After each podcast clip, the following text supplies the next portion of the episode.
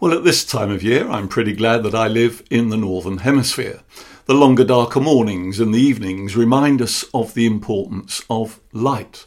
The candles on Advent wreaths, the Christmas lights that light up our homes and our communities, our streets, the lights of our Christmas tree here behind me, and yes, the fragile little lights of our prayers in our places of worship, all these declare this the darkness will not have the last word.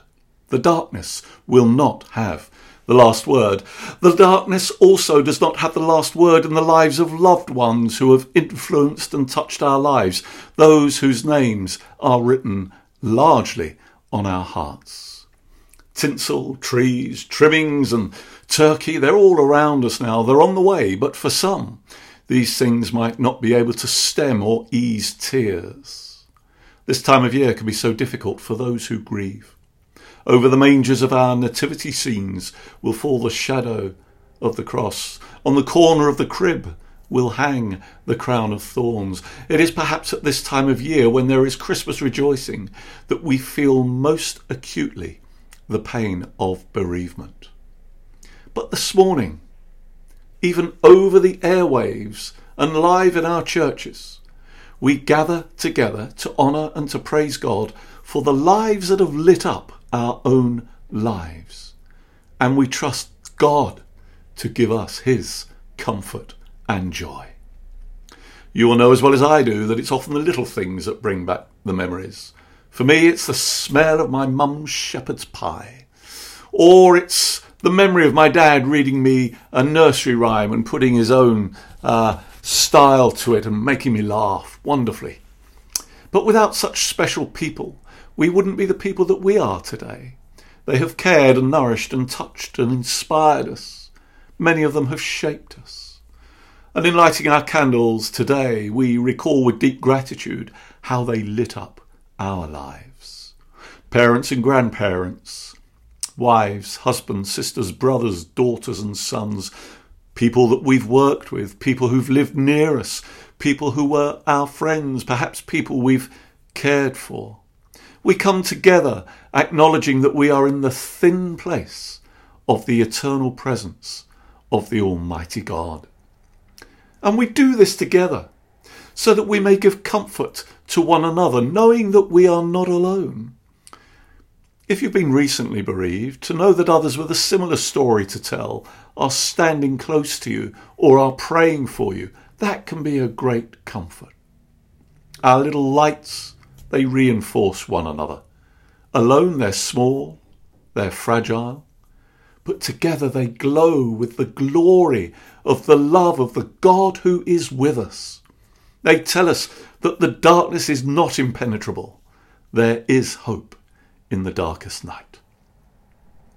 We heard in our reading earlier from Matthew's Gospel how the wise men were drawn to a special event through the guiding light of a star.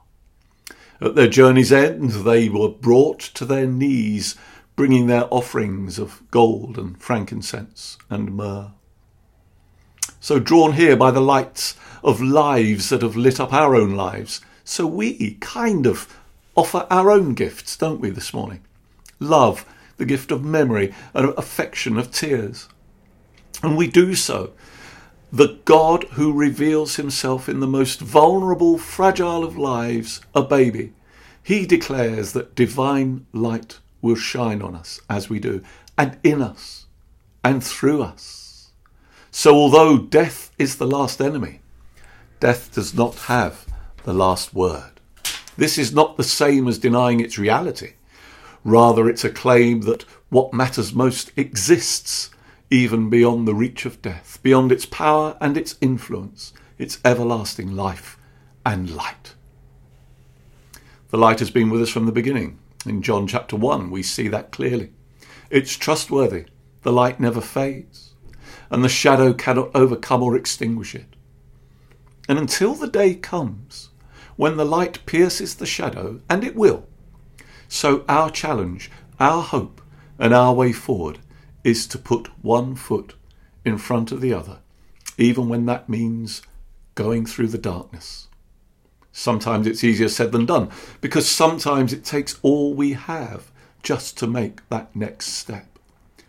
But let us be wise and stay close, seeking together, and continually reminding ourselves and each other that a shadow cannot exist apart from the light. The light of the star pointed to Jesus, the divine, the holy, the mystery. For us, it also speaks of the power of the resurrection. The prophet Isaiah said, The Spirit of the Lord brings good news, binding up the broken-hearted, and comforts those who mourn. This is the same Spirit who raised Jesus from the dead. In the revelation to John, it is the one seated on the throne saying, See, I am making all things new. That's Revelation 21. Like the wise men, you and I can know Christ's hope, Christ's comfort and joy. So may you know your own lives and the lives of those you love to be held by God in love's pure light this Christmas, held with that love that will not let you go. And so I simply pray that a new dawn might break on each one of us in all that lies ahead, this Christmas time and forever. Let us together light up the lives of others with our grace and love, and with the light that keeps even the deepest darkness at bay. The light is always shining behind the shadows, but the shadows will never overcome it. This is the light that points to the Saviour of the world. And as the saying goes, wise people, wise men, still seek Jesus. Wise men, women, and children still seek Jesus. And when they found him, they return by another route. What a journey in God's light May that be true for you in this year especially and in all the years to come. May we rejoice in that truth today. Let's just take another moment as we listen to that lovely melody, those beautiful words. Still, still, still. God bless you.